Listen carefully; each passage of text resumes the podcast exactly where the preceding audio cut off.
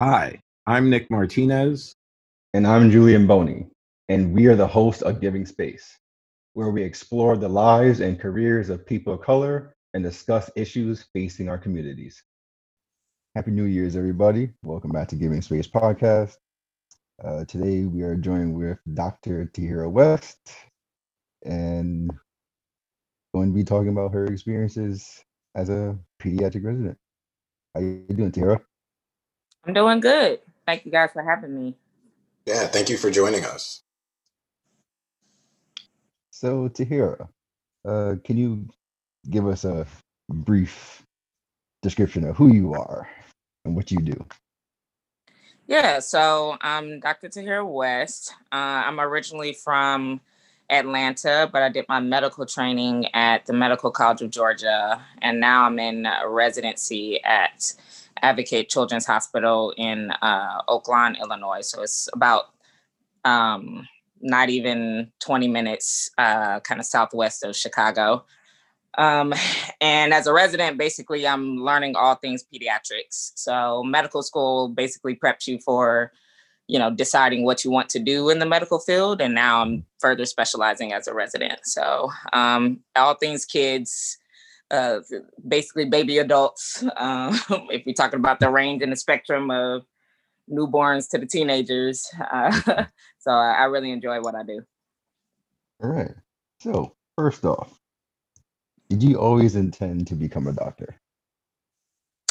I wouldn't say always. You know, as a kid, you have your, you know, your your daydream job that you always want to do. So when I was much younger, I actually wanted to be a, a, a author and illustrator. But that that changed when I realized I couldn't draw. So I would have been upset that I couldn't illustrate my own books. So that that dream went away pretty quickly um, after art class.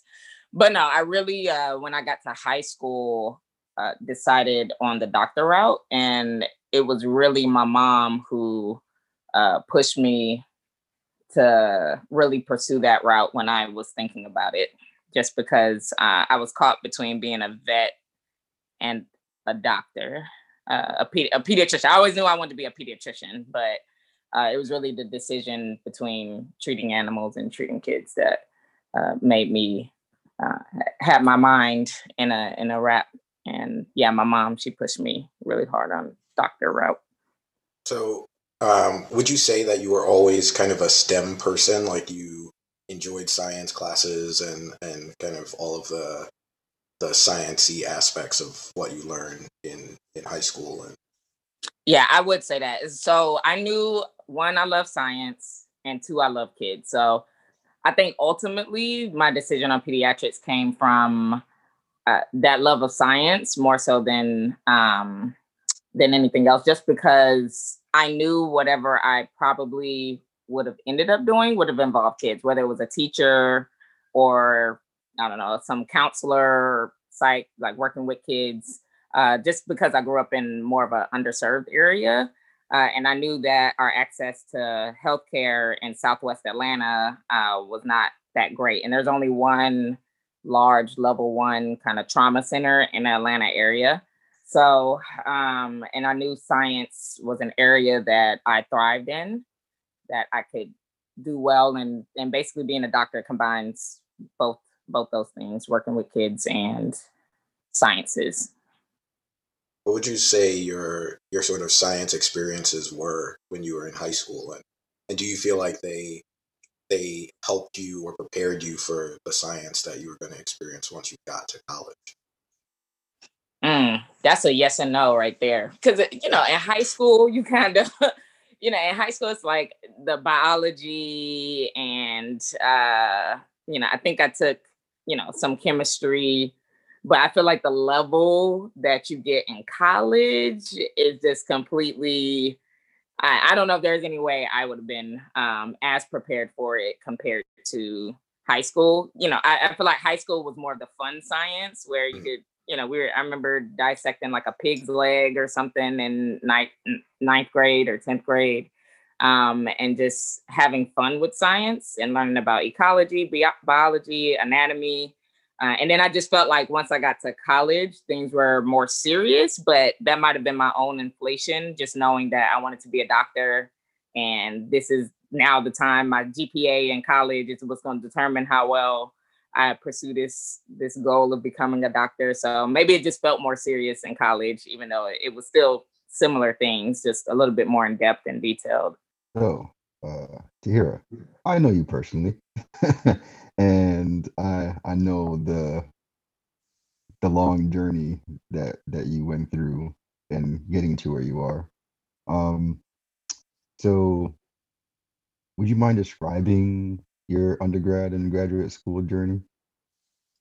Yeah, so I went to undergrad at Penn State, uh, and I was actually a mathematics major at Penn State. So I started off coming in knowing that I wanted to be a doctor, and I thought, like probably most people, that you had to be a biology major, a chemistry major, some pre med track. But um, I also always loved mathematics. And even when I was in high school, I was on the math team. Uh, I really um, uh, enjoyed math. And once I finally met with the counselor who told me you didn't have to be a biology major to go to into med school, uh, that was when I kind of switched off after my freshman year. And and um, I definitely rode the struggle bus in terms of just the workload. Uh, and I would tell anyone that when you go to med school or pursue this track, it's more so your work ethic that's the biggest part. Like it's a lot of information, especially when you go to medical school. It's a lot of information in a short amount of time. And so you really have to be diligent and have good good work a good work ethic to to make it far because the material isn't necessarily hard. Of course, everyone has subjects that they like more than others, and that comes with anything. You know, you're, you're doing chemistry, physics, biology, anatomy. Like you're bound to have something that you don't get that doesn't necessarily come to you easy. Uh, mm-hmm. but as far as overall, it's stuff that can be learned, and some of it is rote memorization when you're come when it comes to uh, say memorizing medications and how medications work. Like a lot of it is memorization, some of it's physiology, um, but it's definitely the challenge for me was finding the right way to study the material uh, and and learning how to uh, to adapt and change from how I studied in, in, in undergrad was different than how I needed to study once I got to medical school. And so I think that navigating that is probably the hardest part is finding what works. But once you have it, you can you can definitely thrive uh, in this career. As you mentioned, uh, graduated undergrad with a math mathematics major, right? And you again pursuing pursuing the doctor track. A lot of people, like you said, would assume, oh, you need to be biology, some sort of science like that, uh, pre med track type thing. How how did you manage to figure out that you were able to take this path to still achieve uh, the dreams that you wanted to do? So I think the counselors I had in undergrad really helped me uh, see that this is um, the mathematics was a way, the smartest way for me to pursue medicine, just because one, yeah, it's it's hard to get into medical school, and your GPA, uh, extracurricular activities, everything um, is really highlighted. On top of taking the MCAT, the medical board exam, to even get into medical school, and so the biggest focus was how can I make my application one stand out, uh, and also gain a skill set that I think math being a mathematics major or having a mathematics degree definitely gives me a certain level of skill in terms of critical thinking and just those kind of processes um, that you go through in the higher level mathematics classes. Uh, I think that that was what really helped me uh, tune in and set myself apart when I was applying to medical school. And so, I, I, honestly, just the support system I had around me and the counselors at Penn State uh, really helped me to pursue this dream. And then so I was able to fulfill my pre-medicine requisites at by being a biology minor.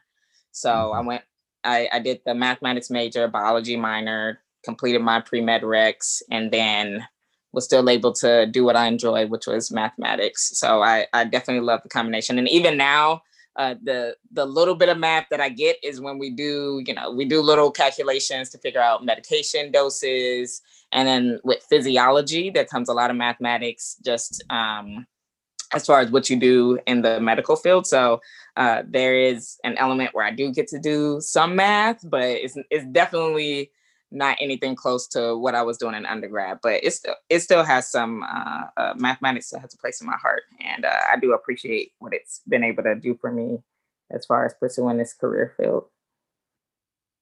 Nice, and um, just just real quick, if if you can talk talk on this, for those for those of um your listeners that don't know, uh, Penn State is a predominantly Caucasian student body, and as a person of color um, how how easy or how difficult was it for you to find counselors that were able to help you in um, achieving what you needed and getting the information that you did need to keep going forward? Yeah, so I think that I had the right network coming in uh, because I received the academic uh, scholarship um, to come to Penn State and it was for minorities. So uh, it was the Bunton-Waller Fellowship Program. And automatically they group you with other minorities who are also pursuing similar interests in whether it was the medical field, engineering. Um, there, there was a slew of um, minorities who had high pursuits that they grouped you with. So I think that for Penn State, it was easy in that sense to not necessarily find counselors, but find people of a similar background around me who are also pursuing the same interests. And I think that ultimately helped me a lot because to have a, you know, college, you have a lot of distractions for sure.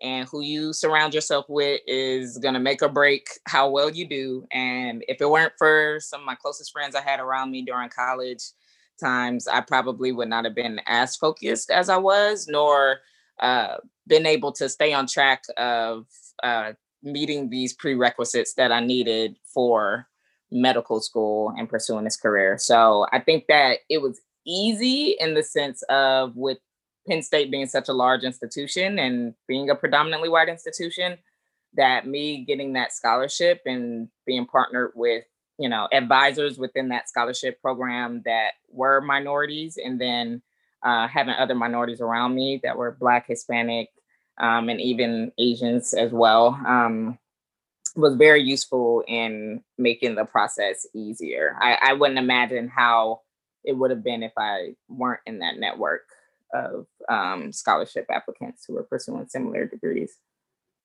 Yeah that's that's really important. I work with a lot of young people a lot of black and brown young people who are STEM focused and they are interested in STEM careers. And you know, they get to college and they and they don't have that network and they don't have that support system. And and when you start reading through like, you know, statistics about persistence in STEM, you start to see a lot of uh, black and brown students sort of falling out of that STEM pipe. Um, and, you know, I think having that support network, having that that those people around you really helps you persist in a lot of these institutions where you don't see a lot of other black and brown people. And um, i think that that's super important to, to just have people around you that can support you and help you stay on that that path because it's hard. And it's designed to weed people out you know yeah, very true. Very, very true. Now, I, I definitely remember my freshman year, the number of people who wanted to become a doctor, do the pre medicine route that dropped out of those weed out classes or just did not, they changed their mind after those initial chemistry and biology courses because they were definitely hard. I'm not going to sit here and act like I was making A's and B's. No, I got some C's, definitely. And when it came to some of those math, higher level math classes, you know, as far as exam wise, like I definitely was not a high floater, and it it was hard. It was definitely hard. Um, and like you said, if you don't have the right people around you or mentors, because there aren't a lot of black physicians or engineers, you don't see that in the news or in your everyday walk. Or even now, when I walk into patient rooms and it's a black family, they'll say, "Oh, it's good to see you." And yeah. it's like the fact that we even get that that that says a lot that uh, there aren't enough of us, and it's such a, a, breath of fresh air to see when we see Black physicians. Or I love mentoring and seeing other kids who want to pursue this career, any STEM field, because it, there really is a need in that area.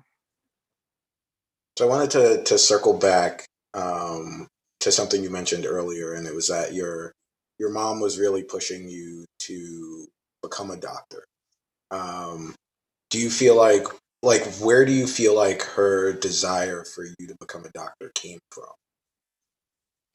With my mom um her desire came from my desire. So she was more the mom who wanted us to pursue whatever our interests were.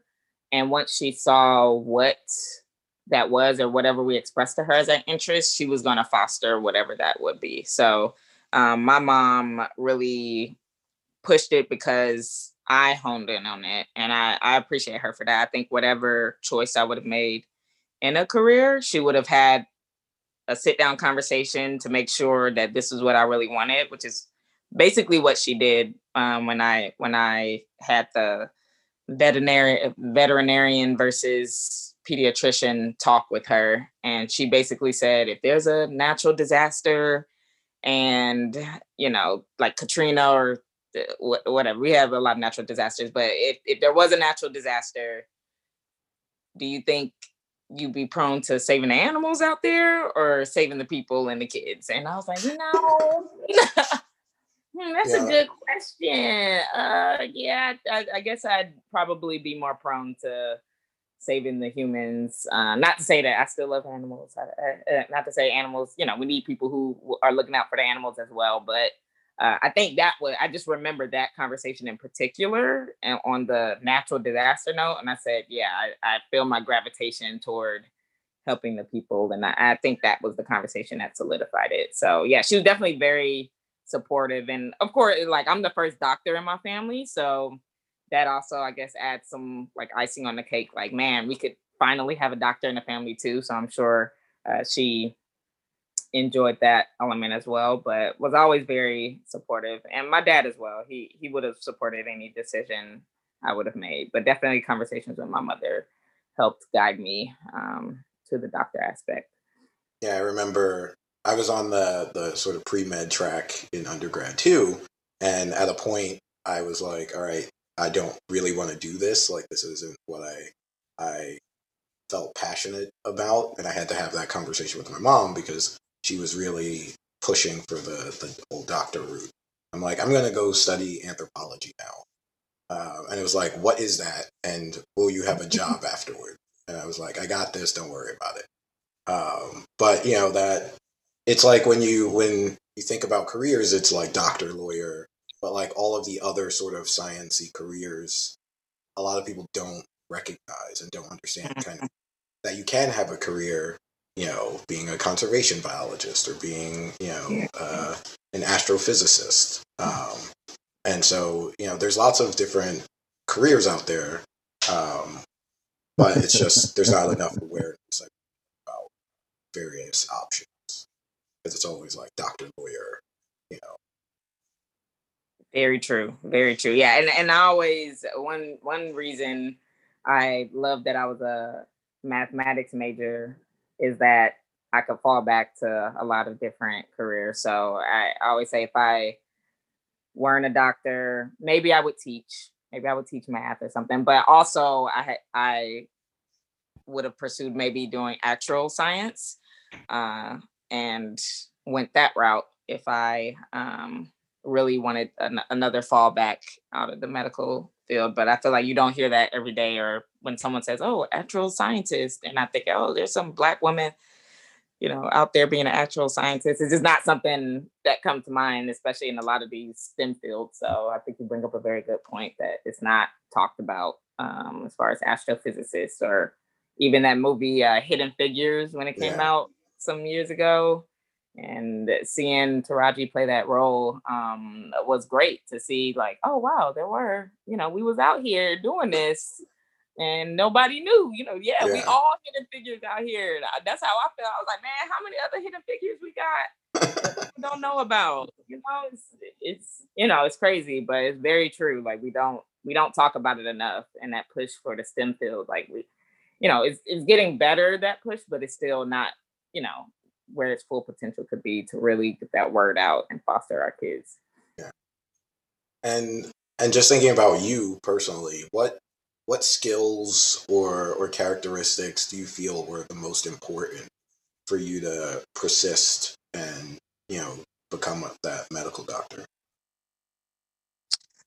I think that really what I was saying earlier with work ethic and being focused um, were really what was needed, but also just something as simple as being able to say, I need help is probably the biggest skill, if you want to call that a skill, uh, is will take you far, you know, because I think that that's what the pressure is when you're pursuing this route is that pressure that oh you're going to be a doctor you're in medical school you got to know what you're doing and you know a lot of these uh, students who get into the medical field you know they're used to either being at the top of their class or you know doing really well have high gpas and they got into medical school and everybody's on the same slate and everyone's thinking, you know, you're afraid to say what your grade is on a test, or if you don't want to talk about it out loud in case you Yeah. did back, you don't want to be seen as a struggling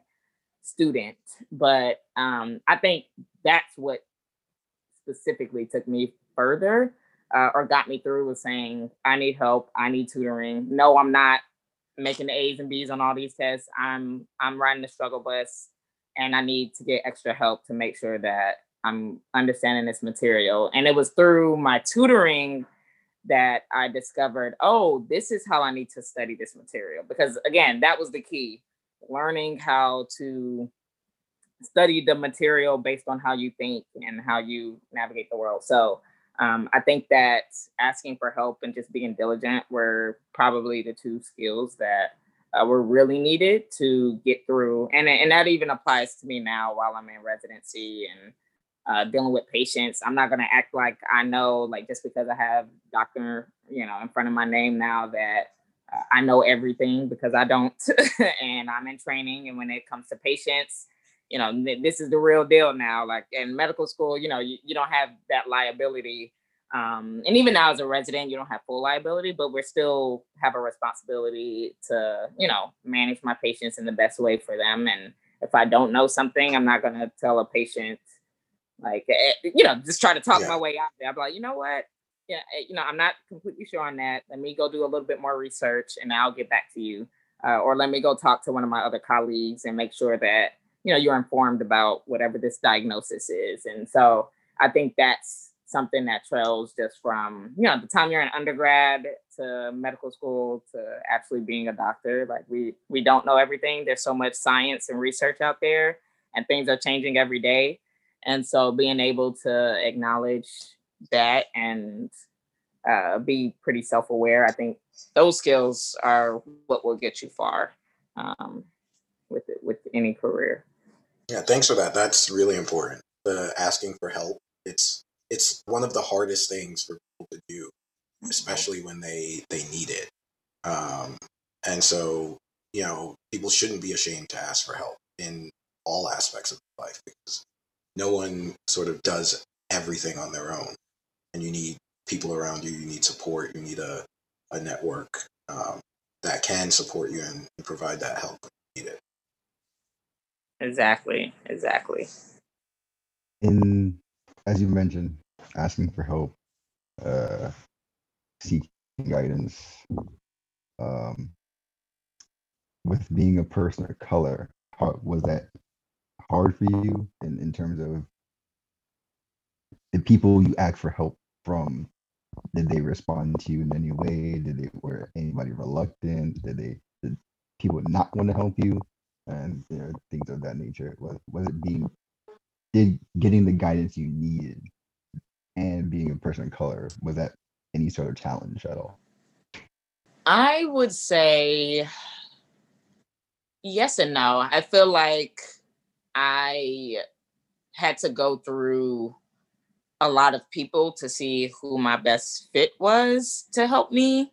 Um, and not that I felt like anything, anyone particular in some malignant way, like, oh, because you're a minority, um, you know, you're you're an African American, I'm not gonna help you. But I think that just our community alone um, is just more likely to help, if that makes sense. So, you know, if I reached out to, um, you know, some of my Black friends, but you know, the main people I hung with, you know, they were always willing to help. And then I also had a, a group in medical school where I ca- called them my diverse friends. Like we were, um, there was Black, white, um, Middle Eastern, Asian, you know, it was it was a, a very diverse group and they were always willing to help as well. And we would have study sessions um, and hang out. So I think that I just placed myself around people who I felt would help me and be the best support.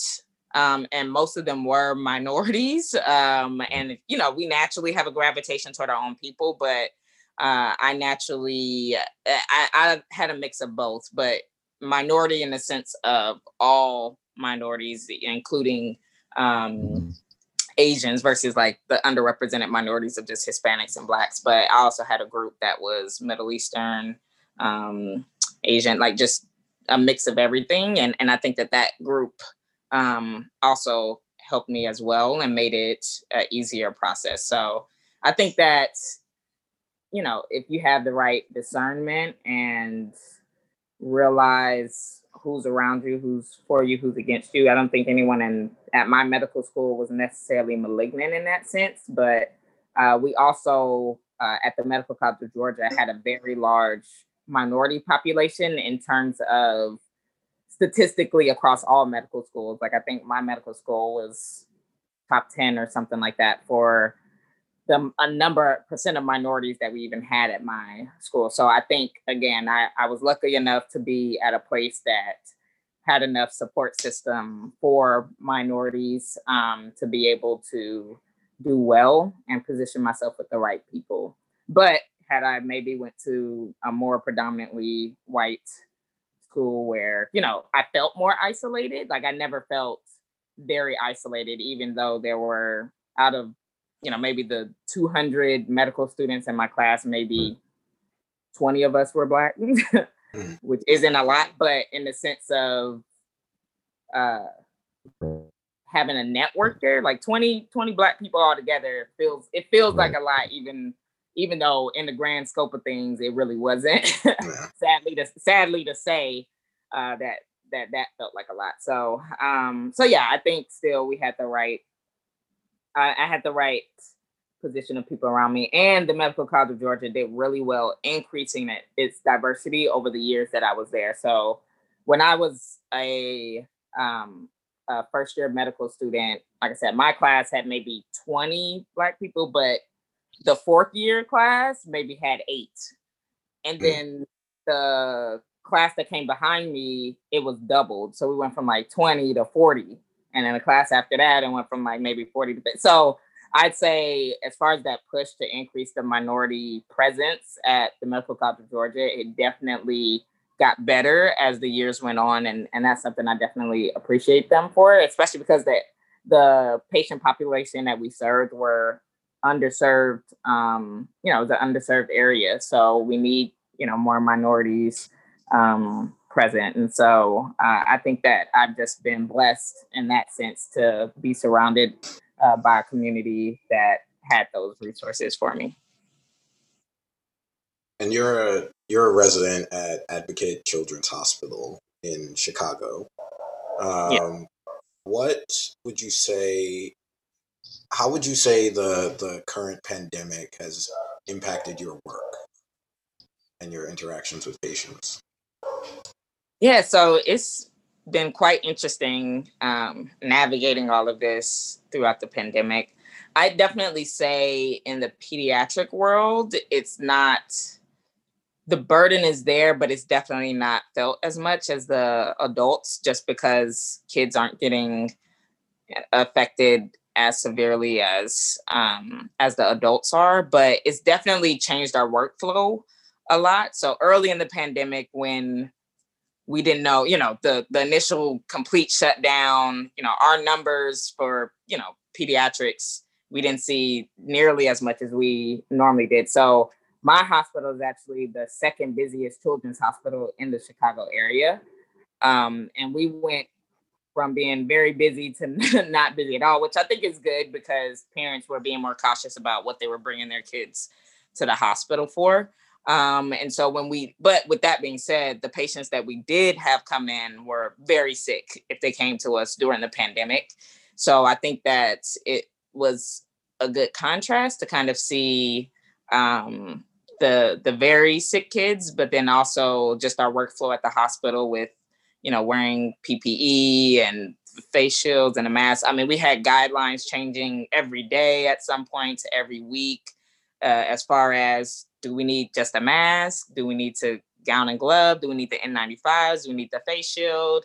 uh, are we allowed to there was some point where they weren't allowing residents to go into covid rooms versus allowing you know it, it was just there's just been a lot of changes over this past year uh, that have really made an impact on our workflow and even even now like we my program at least we didn't get our first residents with covid until maybe about seven months into the pandemic, which I think was really lucky on our part. But after that, um, you know, we've had residents who've had COVID. Um, and so I'm really happy that we're making strides at least to get the the vaccine, but it's definitely affected our workflow and my conversations with patients as far as, you know, should I send my kid to daycare? You know, there's more fear now. You know, kids get fevers all the time. Like that's just very normal.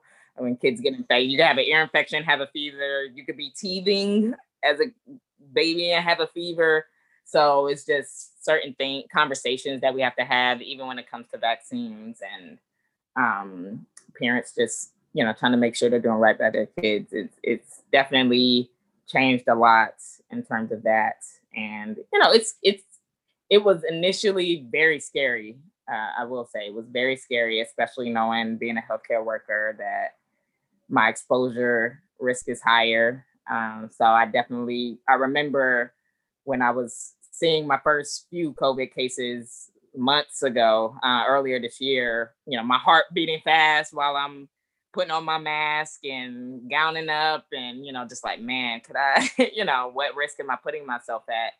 And uh, so now I don't have as much of that fear. You know, it's just, hey, we're in it and we're doing what we have to do, but I can definitely say it's been quite a quite a journey to see, you know, definitely on the ped side, like there's um the syndrome, a lot of kids who get they I've seen kids with COVID, but then there's also the syndrome MISC that kids get after they've had COVID. That's we've been seeing a lot of, uh, and I think that that's you know something that's maybe not as talked about as much as you know these adult deaths and the cases and things like that but overall kids aren't getting affected but i, I do think that you know seeing these kids and just the way super spreader works with oh my uncle got covid and then now all the kids in the house have covid i think the youngest i've seen is a two week old maybe who had covid and we'll get 18, you know, 18 all the way from two two weeks, you know, in the newborn phase, all the way up to teenagers, preteens. Uh, I feel like I've seen every age range get it, and and it affects everybody differently. Um, but uh, I am uh, glad that it's not affecting kids as rapidly and as bad as you know what we've seen on the adult side. So I'm just you know grateful to do what I can and do my part. But it, uh, you know, as far as the hospital workflow, it's it's definitely had an effect. And and I just hear stories from you know my adult medicine counterparts, and and it's you know it's sad a lot of the time. But then there was a time where you know my hospital we would play a little jingle on on the intercom system whenever we had a COVID patient leave the hospital and finally be able to be discharged. And so that was a time where it was like, man, despite all this, whenever I'd hear that jingle on the intercom system, I'm like, yeah, okay, another person gets to leave the hospital who had, co- you know, was admitted for COVID. So, you know, it's it's finding the little things um, and just being grateful for that. Uh, but it's it's definitely not easy to to be on the front lines, but um, but definitely uh, I send my prayers to all the adult medicine workers who really have to deal with the elderly population because um, I think that the nursing homes and uh, long-term facility care, those patients, the number of deaths, they, they make up about 40% of them, which is a lot. So um, I definitely uh, have seen a lot of changes for sure in everyday workflow with that. We've seen, we've seen all this, and like you said, you know, you've had plethora of emotions, you know, whether it be you being scared for your, your own safety, uh, your your coworkers' safety, and feeling, uh, you know, sad and, and worried for the the patients themselves. How how does how how do you keep from taking certain cases and patients uh, personal? Uh, I would say, you know, that one's. Eh, eh, I, feel like a good, eh, you know, a good doctor. There's a level where you can't avoid that personal aspect of it hitting you, um, and it's really whatever support system you have in your personal life that will get you through that. I mean, I definitely had patients, even outside of COVID and pre-pandemic where they were just really sick in the ICU and it really hits home. We deal with a lot of cancer patients and you, you just see some really sick kids that come in and, and sometimes it hits a lot harder when it is kids. Like it's like, man, you still have a whole life to live.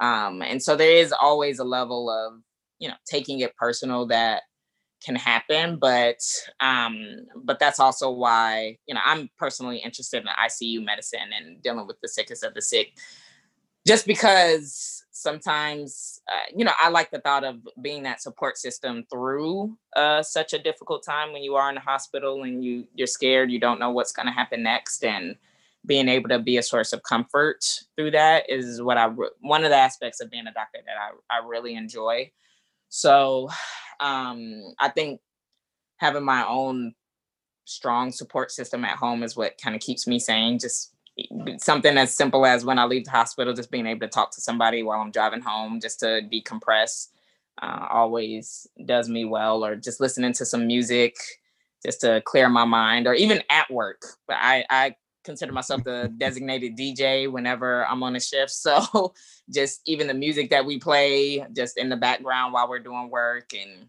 between seeing patients, it makes a difference in just the atmosphere uh, around and and of course when you're dealing with kids like you have to have a certain level of you know spunk eh, regardless because kids are very resilient and they will smile through what you would probably cry through as an adult so you know i i think that um again a good support system is just what kind of gets gets you through the day to day. And then being open and having open conversation about you know some of these woes that come with being in this field especially during this pandemic um, or even earlier this year when it was a lot of the you know george floyd and uh, racial tension and then dealing with the election trump you know the political climate you know and you have to go into work and put that stuff aside and treat no matter what the race of your patient is exactly the same. You know it's it's it can be a lot. And so being able to be open even with my colleagues my work colleagues um, as well as you know having people at home who i can talk to it's it's what gets me through and has helped through this pandemic. Can you talk a little bit about what the schedule is like for a resident um, and then how you sort of manage your work and social life around that that schedule yeah, so it is what they say as far as long hours and uh, crazy, crazy work hours. So every residency program is going to be a little bit different on like the day to day, but the general flow is that you have rotations. And so rotations can be anywhere from two to four weeks. Most of the time, it's a one month rotation. And you basically go to different areas of the hospital. So as a pediatric resident, we'll work in the NICU, we'll work in the newborn nursery, we'll work on the general floors in the ICU in the pediatric emergency room. We'll do outpatient clinic, uh, and then we'll do other electives, which can be in, you know, pediatric endocrinology, pediatric nephrology, pediatric pulmonology. Like you, you'll basically spend a month, two weeks to a month, um, in all of these rotations and each rotation has different hours. So when you're inpatient, your hours are going to be longer. Um, you can work 12 to 24 to 28 hour shifts, depending on where, uh, which area of the hospital you're working in.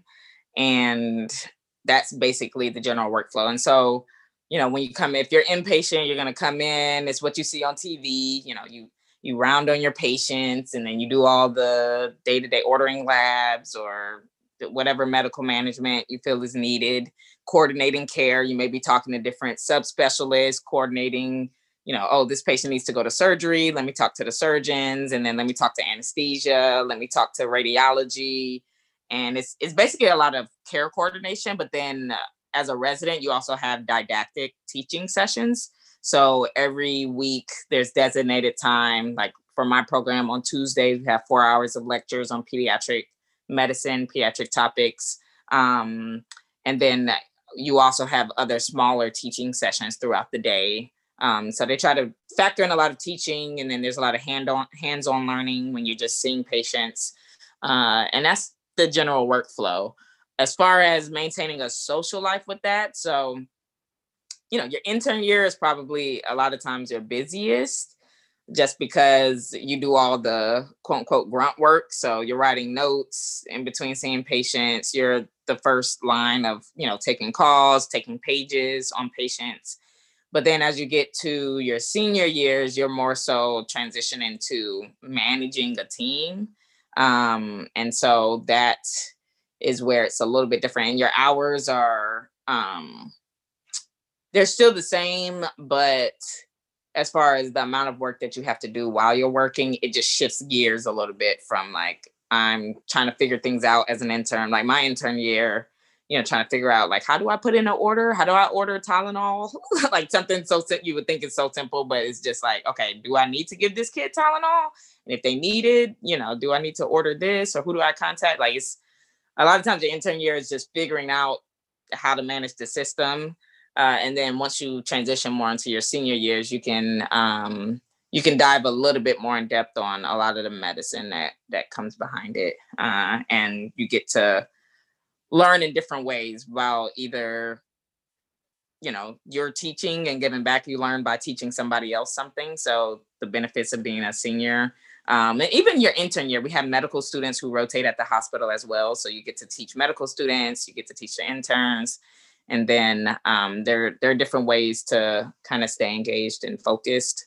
Um, but i think that the support system um, that we have is good to kind of get through the the crazy hours that we work. So i'm not to sit here and say i wasn't i was tired a lot my intern year uh, where i just come home and fall asleep let's see, sit down on the couch to eat dinner. And then next thing I knew, I woke up and it was like three in the morning just because I fell asleep on the couch from the long hours. But um, but yeah, it, it transitions. It's it's definitely a system that, you know, I understand why, you know, back in the day we had long hours, but they've really been pushing physician wellness as a requirement for a lot of residency programs where we have to have wellness activities factored in. So my program, we have wellness days we do wellness activities. If it's the end of one of our rotation blocks, they try to have end of block happy hours. You know, of course, things are a little bit different now that we're in a pandemic and the wellness activities have been cut short. But at least with me being here in Chicago, I've been able to, you know,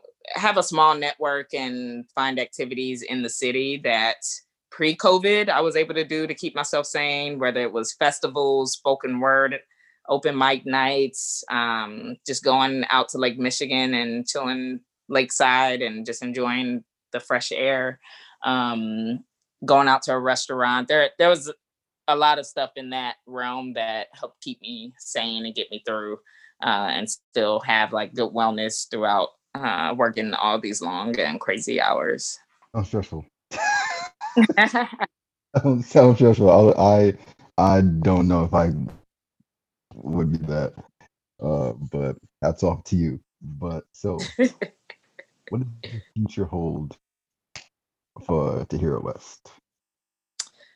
Yeah, so after residency, I was I'm interested in ICU medicine, so I would love to do a pediatric ICU fellowship. Uh, and so for pediatrics, you do three years of um, residency training, and then most of our fellowship uh, to further subspecialize, most of those fellowship programs are another three years. So uh, I would do a pediatric ICU fellowship is hopefully my goal. Uh, and when I apply in a couple years, and then yeah, hopefully I can be a uh, pediatric intensivist and work in whatever hospital system the, the road takes me on and ultimately deal with the sick sick kids uh, and i think that i will yes work in an icu but i also want to do some administrative and kind of outreach work on the backside. So um, and deal with like a lot of ethics like i feel like the icu and dealing with these sick kids there's a lot of ethics that comes along with it especially when it comes to different genetic disorders and parents having to navigate that aspect and what's right for their children. Uh, so I definitely want to do some administrative roles in the hospital to help be on committees and just kind of help with uh, things in that area while also treating just some uh, some of those critical kids that come into the hospital. And do you have any needs for others pursuing their dreams in this line of work? Yeah, so definitely reaching out and I, I think being proactive about finding a mentor and somebody who can help guide you through this process. And how I was saying earlier, surrounding yourself with the right people who are within that network and this network and um, can help keep you on track, I think is the most important thing. So even if you're in high school and you're thinking about this career, there are a lot of uh, physicians' offices that will allow high school students to just come in and shadow. And networking is key. So I think that if you can find, you know, either a clinic or if you meet a doctor and you ask about, you know, what resources they have or ask if they can be a mentor, answer your questions, find a medical student, a resident, an attending, whoever who can help guide you through the process or someone just in the STEM field. Most, a lot of um, people know each other. Like our, our network is, you know, we have a big network, but it's small, you know, we're in a small world. So I think that surrounding yourself and and being proactive and again, if you're in school already, asking for help and and a lot of those things we already talked about uh, is what's going to get you through. And understanding that you won't know everything, you're not going to know everything, and you're not meant to. It's it's meant to be a process where you work with people to get you through, you need to rely on those around you to to go far in life. So I think building a good support system and having that is what's going to take you far. And not being afraid to say, I need help, I think are like the key things. Awesome. So I'd like to take this time to thank you, Dr. Tahira West, for joining us on this podcast. Thank you for having me. yeah, it's been a pleasure. Um, and for all of the listeners, follow us and leave us comments on Instagram and Facebook at Giving Space Podcast, on Twitter at Giving Space Pod. Listen and leave us reviews on Apple Podcasts, Spotify, SoundCloud, and all other major streaming platforms. Until next time, this has been Giving Space Podcast. I'm Nick Martinez. And I'm Julian Boney. Till next time.